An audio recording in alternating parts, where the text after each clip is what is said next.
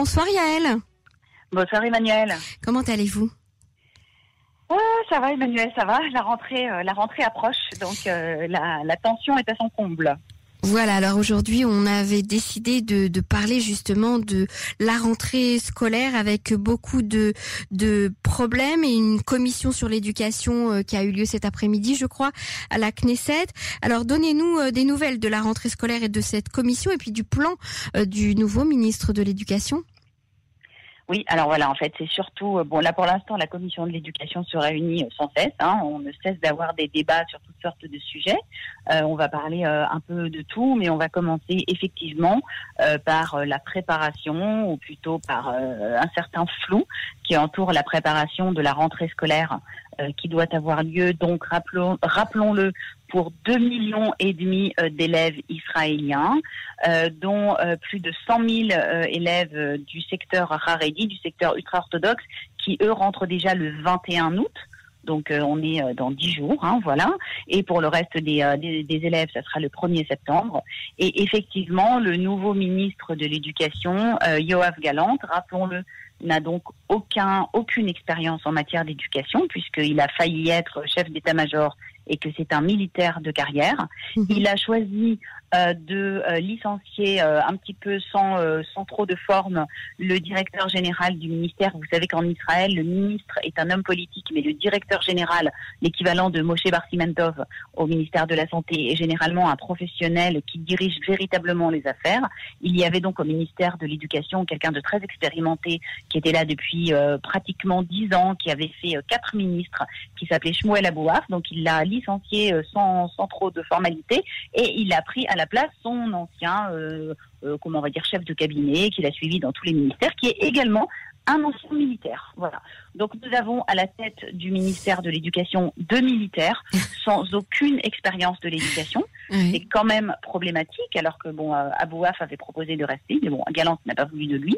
Et donc ces deux personnes qui sont certes très compétentes et probablement vraiment euh, pleines de bonnes intentions, parce que personne n'a envie de saboter cette rentrée, se sont attelées euh, à la rentrée scolaire exactement comme à la préparation d'une opération militaire et en fait font de toutes leurs forces. Vous savez comme quand je le dis sans aucun, c'est juste, juste pour avoir une image amusante.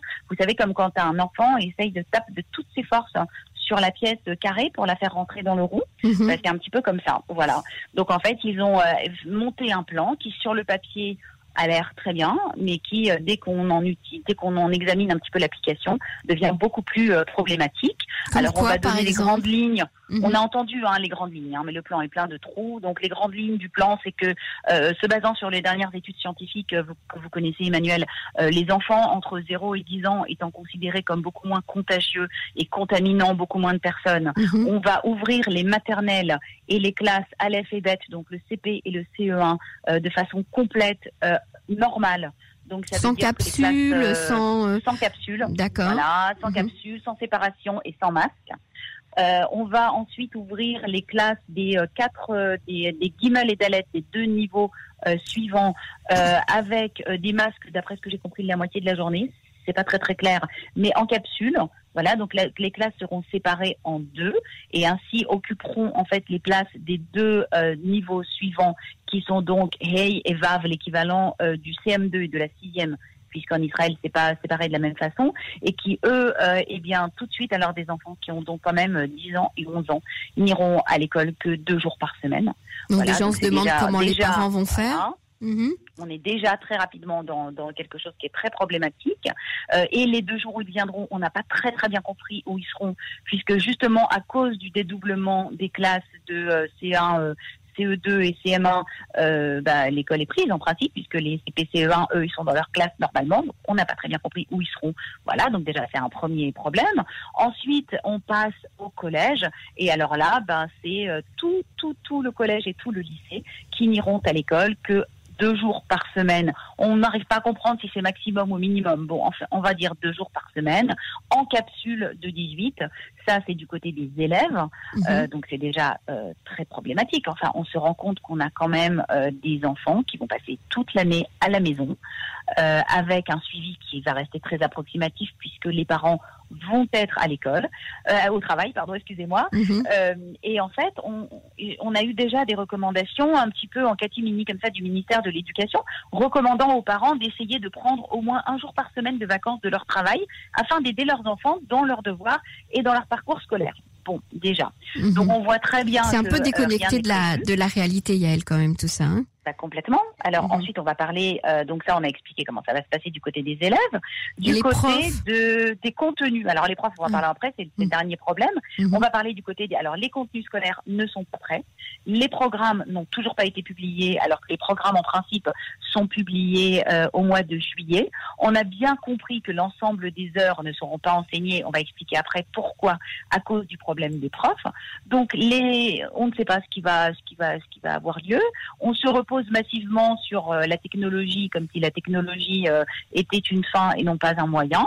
Donc, parmi le budget de 4 milliards de shekels qui a été alloué à ce supplément, donc comme supplément au ministère de l'Éducation, on a quasiment un milliard de shekels qui vont être euh, attribués à l'achat euh, d'ordinateurs pour les élèves, puisque le centre de recherche de la Knesset a fait une étude, a découvert que le ministère de l'Éducation n'avait aucune idée du nombre d'ordinateurs qui existent dans les foyers ce qui est un peu normal. C'est pas du tout quelque chose qui est facile à faire. C'est une étude qui touche en fait à un équipement privé, mais mmh. qu'on a découvert que au moins, au moins entre 15 et 20% des enfants israéliens ne possèdent aucun ordinateur que 30 à 40% des foyers ne possèdent qu'un seul ordinateur, quand on sait que le nombre moyen d'enfants par famille est de 3, euh, c'est déjà problématique, mhm. et que euh, plus de la moitié du secteur arabe n'a pas d'ordinateur. Et évidemment, on parlera après des problèmes spécifiques au secteur ultra-orthodoxe, où donc là, évidemment, l'absence d'ordinateur est un choix de vie.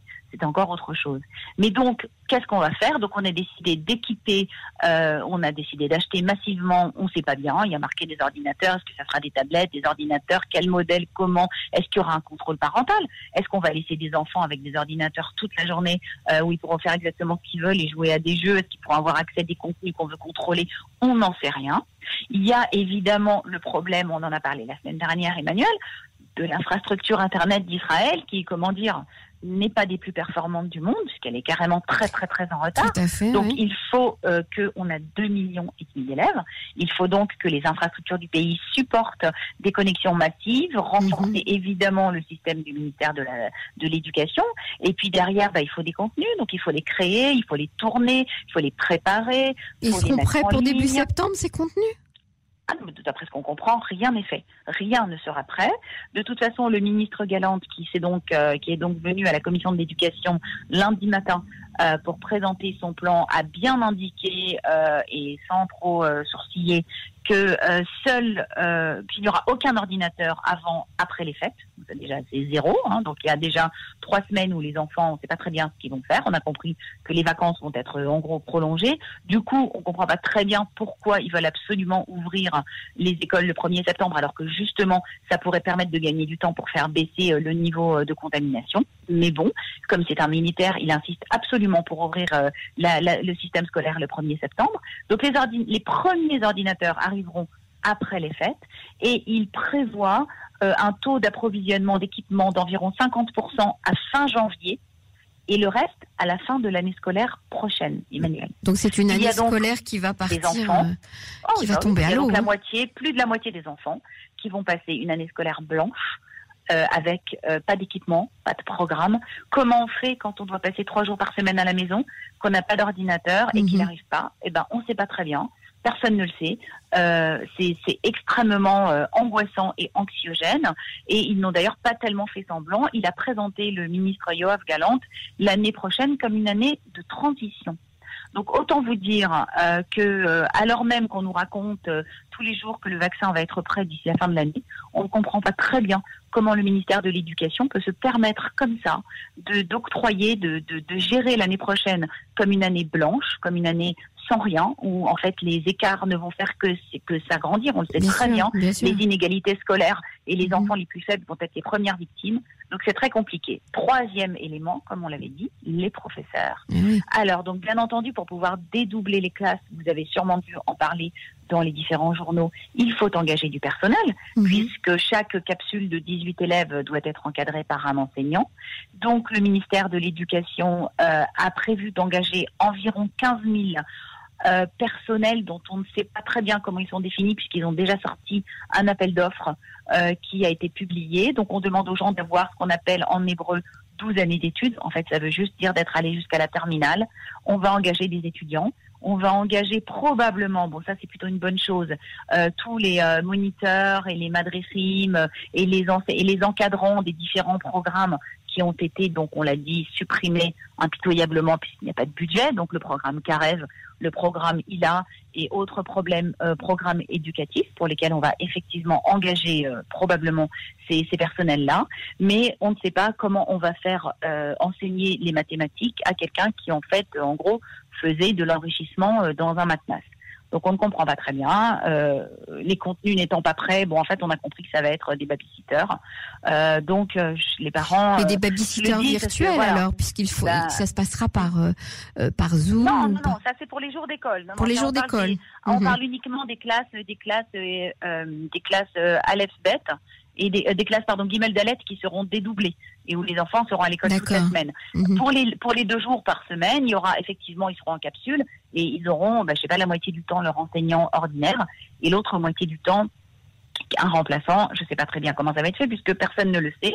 Donc là, euh, le syndicat des enseignants, la Istadro Tamori, m'a déclaré aujourd'hui euh, une euh, ce qu'on appelle un conflit de travail sur ce thème-là pour savoir surtout comment euh, vont être gérés les professeurs qui sont dans des groupes à risque, puisqu'il y en a quand même un certain nombre, vous le savez bien, les élèves qui sont dans des groupes à risque, alors on n'en parle pas, hein, leurs parents ne les envoient pas à l'école et puis voilà, mais vous savez que les enseignants cette année qui étaient dans des groupes à risque ont été obligés d'aller travailler, euh, ceux qui n'allaient pas travailler ont reçu des amendes de milliers de shekels du ministère de l'Éducation, donc ce coup-ci, euh, la fameuse Yava Ben David, le dragon, a déclaré qu'il n'en était pas question et qu'elle voulait protéger ses professeurs, ce qui malgré tout tout fait à son honneur. Et donc, on ne sait pas comment ça va se terminer. C'est en négociation avec le ministère euh, des Finances. Donc ça, c'est une chose. Et puis, il y a aussi qu'au niveau euh, des collèges et lycées, on a décidé pour euh, limiter la contamination que chaque prof de matière, quoi, donc des profs de collège et de lycée, ne pourra pas enseigner dans plus de cinq classes. Or, vous savez qu'en Israël, il y a assez peu d'heures d'enseignement de chaque matière et que les profs enseignent beaucoup d'heures, plus qu'en France. Donc ils sont éclatés entre un très grand nombre de classes. Ça veut dire que par exemple un prof de chimie, il va enseigner dans sept ou huit classes parce qu'à chaque fois il va enseigner deux heures.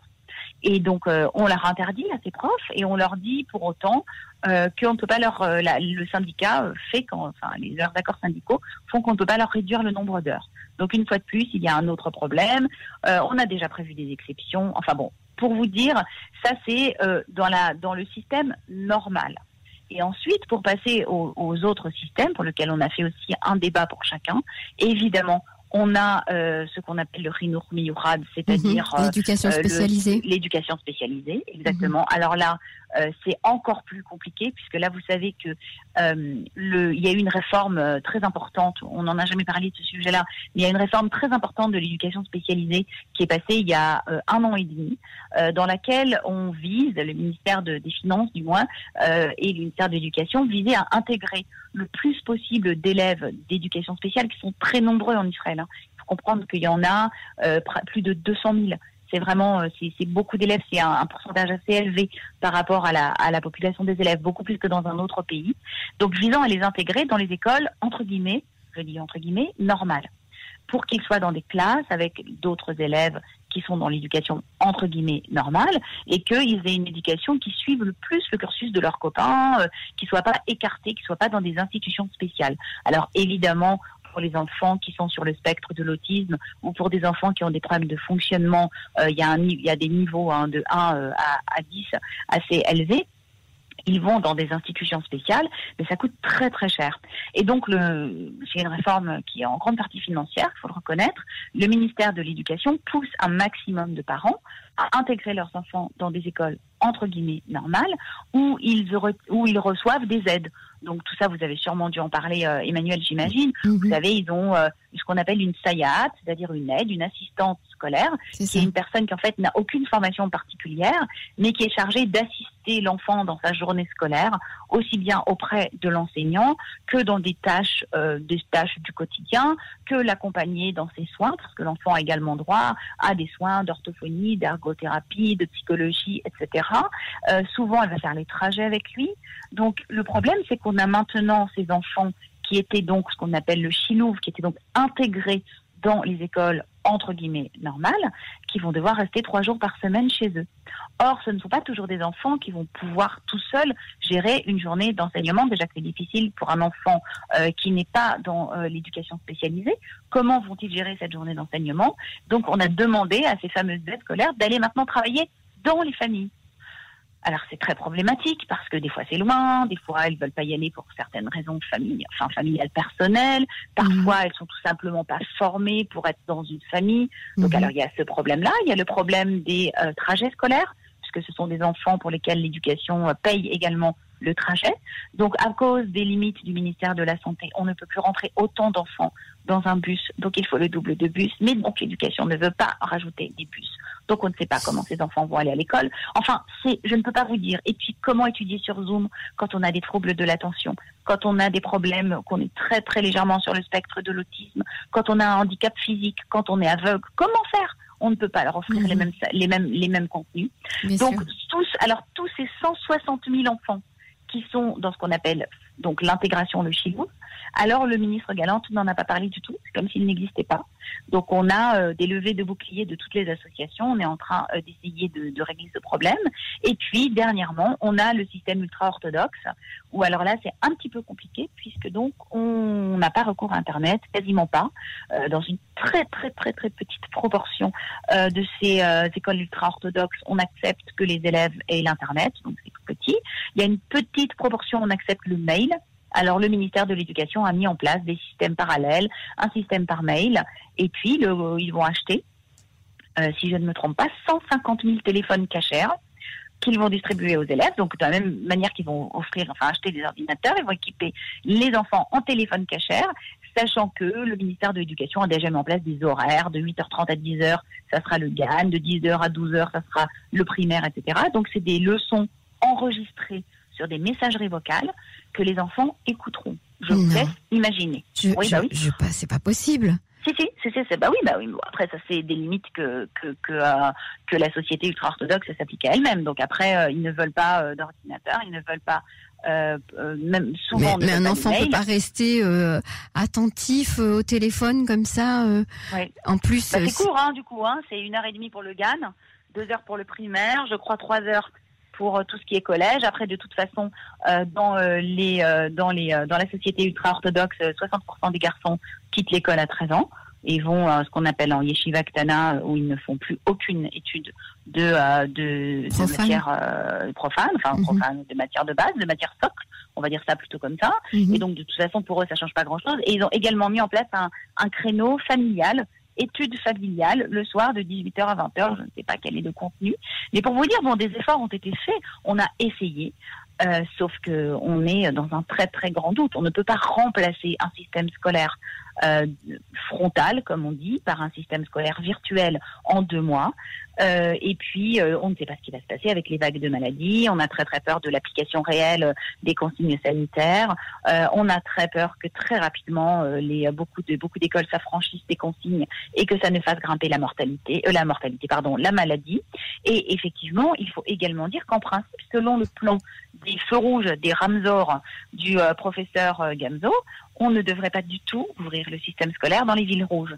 Pour l'instant, c'est pas du tout prévu de pas les ouvrir. Voilà. Donc, vous voyez qu'on a les villes rouges dans lesquelles euh, on, retrouve beaucoup de villes ultra orthodoxes d'ailleurs. Ah bah oui, oui, c'est des villes, c'est quasiment que des villes ultra orthodoxes et des villes euh, et des villes de, du, arabes euh, où aussi on a des problèmes d'équipement en internet très graves, mais euh, pareil, qui vont être équipés probablement tardivement. Je vous parle pas des bédouins où ils ont pas du tout l'internet non plus. Bon, enfin bref, c'est une société très très éclatée, la société israélienne, avec des différences très fortes de mode de vie. Et le ministère de l'Éducation il faut dire, fait, fait des efforts pour s'adapter, mais tout simplement, Israël a trop de retard sur beaucoup de choses. Les classes sont trop surchargées, les personnels ne suffisent pas, et du coup, bah, on se retrouve avec des problèmes qui, euh, qui ne vont qu'en s'agrandissant. Et quand, parallèlement à ça, Emmanuel, on est en train de fermer tous les programmes d'aide aux enfants euh, de la périphérie. On n'est pas du tout sûr. Mhm. Absolument, on n'est pas du tout sûr que les centres aérés fonctionneront selon la méthode euh, de cette année, qui seront subventionnés de la même façon. Alors on se rend compte que c'est la recette euh, du cocktail le plus explosif d'augmentation des inégalités scolaires. On n'a déjà pas des résultats très brillants au concours PISA et aux concours internationaux. donc voilà. Après, on ne peut pas savoir ce qui va se passer. Peut-être que l'effort d'équipement sera fait plus rapidement. Peut-être qu'on trouvera un vaccin et que les enfants retourneront à l'école véritablement euh, au printemps prochain, par exemple. Moi, j'ai un espèce de fantasme qu'à qu'à pourri prochain, on sera tous retournés euh, comme il faut euh, partout et qu'on aura notre vaccin. On n'en sait rien. Mais si ça devait se rallonger, effectivement, il va falloir faire un gros effort pour arranger euh, ce, plan euh, du, euh, du, ministre Galante, qui, une fois de plus, disons-le, hein, est quelqu'un vraiment qui n'a que des bonnes intentions, qui veut faire bien, mais qui gère ça un peu à la hussarde et en essayant de gommer un petit peu tout ce qui dépasse. C'est un peu mhm. l'impression qu'on a. Et Il ne veut pas rentrer dans, les détails. Mhm. bah, c'est-à-dire tous ceux qui habitent à Tel Aviv et qui ont des parents aisés, qui ont des familles de deux enfants, ça va à peu près aller pour eux. Mais en Israël, c'est pas ça la norme. Donc c'est un petit peu compliqué. On a quand même le sentiment que c'est très peu anticipé tout ça. Hein oui, on a le sentiment que qu'en Israël, comme toujours, on travaille à la dernière minute, dans une très grande improvisation, euh, avec des mesures qui sont imposées avec beaucoup de brutalité. Par exemple, les directeurs d'école euh, ont, ont, sorti aujourd'hui un communiqué de presse. Ils ont expliqué qu'ils n'ont été à aucun stade de la construction du projet consultés. Jamais aucune fois. Les directeurs d'école eux-mêmes. Les, directeurs d'école eux-mêmes. On leur a pas demandé. Non. Et c'est comme ça qu'ils ont découvert que leurs profs pouvaient enseigner que dans cinq classes différentes, ou qu'on attendait d'eux qui, qui créent des espaces qui n'existent pas, euh, puisque vous savez qu'il faut donc quand on va dédoubler les classes, on, il va pas y avoir assez de place partout. Mhm. Comment va-t-on faire? Alors Galante, lui, il va, oh ben on utilisera les labos, comme il y avait des labos dans toutes les écoles. Euh, on utilisera le matnas, donc l'équivalent de la MJC un peu, hein, voilà. Sauf que c'est pas toujours euh, à tout près de l'école les enfants, qu'est-ce qu'ils vont faire? Ils vont marcher tous les jours. On utilisera la bibliothèque. Enfin bon, ça c'est dans. il y a des écoles de 1000 élèves où il y a une bibliothèque. Enfin, comment on va faire? On ne sait pas très bien où on va mettre les gens. Et derrière, il y a. Bon, enfin, on va parler maintenant des, fameux tachlouméorim. Des, Mais des, Yael, je voudrais juste vous poser une question avant qu'on arrive au tachlouméorim. Comment euh, comment on arrive à, à, rédiger euh, un tel plan euh, sans consultation avec les professionnels de l'éducation? Qui rédige ces ces, projets? C'est pas le ministre lui-même, on le sait bien. Euh, ce sont ses conseillers? Alors, il y a des personnes du ministère de l'Éducation qui étaient euh, dans le bureau de l'ancien directeur général qui ont travaillé. Il y a eu euh, le, pour, pour l'instant, euh, de ce qu'on sait, effectivement, il y a une certaine fronde du ministère de l'Éducation puisqu'ils se plaignent de ne pas être consultés, que les décisions soient prises avec une très grande concentration. Qu'est-ce qu'a fait Galante? Eh bien, je vais vous expliquer. Il a fait une méthode assez hallucinante. Il y avait pour le poste de directeur général du ministère quatre candidats phares qui des candidats qu'on ne connaît pas forcément, c'est pas des gens célèbres, mais c'est des gens qui sont dans l'éducation depuis toujours, euh, quelqu'un de Jérusalem, quelqu'un, enfin, bon bref, toutes sortes de candidats. Eh bien, en fait, il a créé ce qu'on a, ce que nous on a appelé une dream team, voilà, donc une équipe de, de consultants euh, pédagogiques sous la houlette du professeur Dan Ariely. Vous savez, Dan Ariely, le célèbre mhm. euh, comportementaliste, psychologue comportemental, qui donc s'est retrouvé bloqué en Israël à cause du corona, alors qu'il enseigne à Stanford et qui est apparemment proche de Galante ou qui le conseille, qui l'a conseillé pour d'autres euh, secteurs. Donc il lui a proposé de monter une équipe pédagogique. Il a pris ces personnes-là et je pense que c'est ces personnes-là qui ont construit plus ou moins ou qui ont donné des recommandations puisqu'il se trouve, mais complètement par hasard, sans donner de nom, que je connais une des personnes de l'équipe que j'ai rencontrée il y a quelques jours et que je lui ai dit mais comment ça se passe? Vous vous réunissez souvent cette équipe? Et il m'a dit non, on travaille chacun individuellement avec le ministre. Donc vous voyez la méthode du diviser pour mieux régner. Donc il a pris tous les candidats il les a mis dans une équipe, il les a fait bosser et ils lui ont proposé probablement chacun ses idées. Et ensuite, il a eu quelqu'un qui a euh, un petit peu agrégé tout ça, qu'il a probablement quand même dû travailler avec les gens du ministère. Mais je sais qu'aujourd'hui, ils sont sortis des rumeurs euh, assez fortes euh, dans la presse israélienne, comme quoi les, les, gens les plus élevés au ministère euh, de l'Éducation se plaignent que les décisions sont prises sans consultation. Donc, pour vous dire, voilà, c'est comme ça que ça a été fait. Ça a été fait euh, un peu comme sur un ordinateur, quoi. En fait, on avait une mhm. problématique, on a essayé de boucher des trous. Ça, on va faire comme ci, ça, on va faire comme ça. On prend tant d'élèves, on divise par quatre, on multiplie par trois. Sauf que comme voilà, il faut avoir expérimenté le système scolaire israélien pour comprendre toutes ces spécificités, pour comprendre que comme la société, il est éclaté en une multitude de secteurs, mhm. chaque secteur ayant ses caractéristiques propres. Il ne suffit pas de dire qu'on va acheter des téléphones cachers au lieu d'acheter des ordinateurs pour résoudre le problème de l'enseignement. Mhm. Euh, voilà, bon, enfin, c'est un peu, surtout par exemple quand on parle de la société euh, Haredi ultra-orthodoxe, où, euh, où, où, la valeur de communautaire, la valeur d'être ensemble est plus importante que tout. On n'imagine même pas qu'un enfant étudie tout seul, ça n'existe pas c'est pas possible. Tout, se fait en groupe. Mhm. Donc c'est très très compliqué. Voilà. C'est compliqué, mais c'est inquiétant surtout hein, pour l'avenir du niveau scolaire euh, euh, israélien. On n'est déjà pas très bien classé, comme vous le disiez tout à l'heure. Alors. Ouais, enfin bon, euh, consolons-nous, Emmanuel, de savoir que le monde entier va dégringoler l'année prochaine. On voit pas très bien quel pays va améliorer ses performances scolaires dans mhm. les conditions dans lesquelles on est. Après, il y a des pays où il n'y a pas de malades. c'est sûr que ça va être plus facile pour eux, mais nous, on a plongé la tête la première dans la deuxième vague. Euh, mais voilà, vous voyez qu'en France, euh, on, on, on, rentre dans la deuxième vague. On et pourtant, ils ont prévu de faire une rentrée scolaire sans aucune distanciation, parce que justement en France, c'est assez semblable quand même. Hein. Les classes sont très pleines en France. Il y a plus d'enfants que dans le reste de l'Europe. Ben, on ne sait pas ce qui va se passer. Hein. C'est un peu pareil. Vrai. Voilà. Alors, on, on, souhaitait parler également des tâches loumées au RIM, comme on les appelle. Ah oui, ben notre grand sujet, Emmanuel, on a fait notre première émission sur les tâches loumées au RIM l'année dernière ensemble. Tout à fait. Souvenez-vous. Voilà, donc bah, ce sujet est toujours d'actualité. Alors, euh, ben, euh, comment vous expliquer? Donc, je suis la conseillère du président de la commission de l'éducation.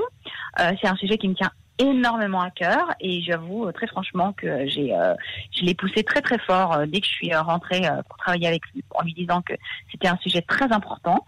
j'ai fait beaucoup de pédagogie et beaucoup expliqué donc il, il a enfin, il est kibbutznik à la base, donc il ne connaissait pas les puisque puisqu'on ne paye rien en kibbutz. Donc il a été un peu effaré. Et du coup, c'était très bien, parce qu'il y avait un côté un peu euh, le regard de Candide. Euh, quand il a découvert le truc qu'il ne connaissait pas, il s'est dit, mais c'est juste pas possible. Donc on a énormément travaillé.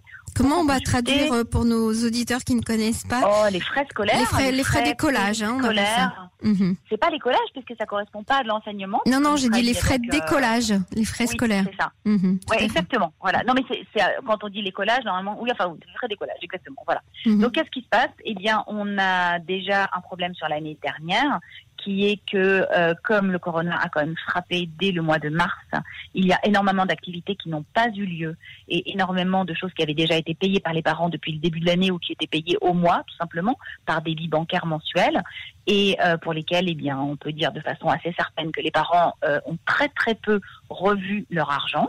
Mhm. Beaucoup n'ont pas su réclamer, les écoles n'ont pas proposé. Elles ont sans cesse repoussé le moment en disant faut attendre la fin de l'année, faut attendre que tous les règlements, faut attendre que, faut attendre que. En fait, on a compris qu'une très grande partie des parents, dont moi, euh, ne reverront pas leur argent. donc ça, c'est déjà très embêtant.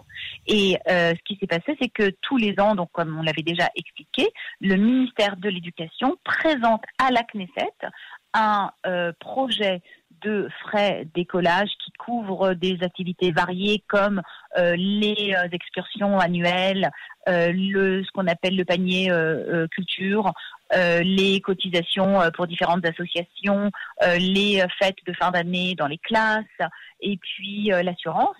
Et cette, ces sommes sont soumises à l'approbation de la commission d'éducation de la Knesset.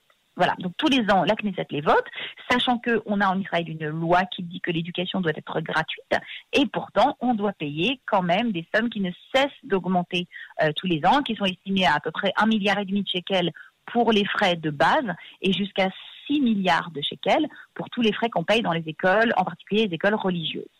Donc euh, cette année, euh, il tombait quand même sous le sens qu'on sait très bien qu'une grande partie de ces activités ne vont jamais avoir lieu. On ne sait pas du tout quelles classes vont bien pouvoir se permettre de partir en euh, excursion euh, scolaire, sachant que le ministère de la Santé interdit euh, de dormir sur place? Donc euh, ça va être un peu compliqué si ce ne sont que des excursions d'un jour avec euh, doublage de car et puis où est-ce qu'on pourra aller, etc. On sait très bien que les enfants ne pourront pas aller au théâtre, au cinéma, à Mhm. des concerts et que les artistes eux-mêmes auront ont- ont interdiction, on a interdiction de faire rentrer des entre guillemets étrangers dans les écoles. Donc on a compris que ça non plus ne va pas pouvoir se passer. Euh, donc ça fait déjà beaucoup euh, de composantes de notre programme qui sautent. Donc il aurait été assez logique que le ministère de la Santé arrive cette année avec une proposition remaniée euh, en disant on ne sait pas euh, ce qui va se passer, donc on va pas demander aux parents de payer pour des activités dont on ne sait pas si elles vont avoir lieu, sachant qu'après c'est très très compliqué de se faire rembourser. Souvenez-vous qu'on avait aussi parlé par exemple des voyages en Pologne pour lesquels on est à peine maintenant en train de commencer à rembourser les parents qui ont payé au mois de février euh, des, des- un voyage qui a été annulé dès le mois de mars. hein. Et c'était Voilà. une grosse somme en plus. hein. 20 millions de shekels. euh, et puis, euh, sachez que vraiment, si on avait passé plusieurs débats à la commission et que Galante n'était pas arrivé, que ça a été une de ses premières promesses, je ne sais pas ce qui se serait passé, sachant qu'en plus, euh, c'est le ministère de l'Éducation qui rembourse. Alors que les agences de voyage, tout ça, ont été payées, n'ont rien remboursé. Bon, bref, n'en parlons pas.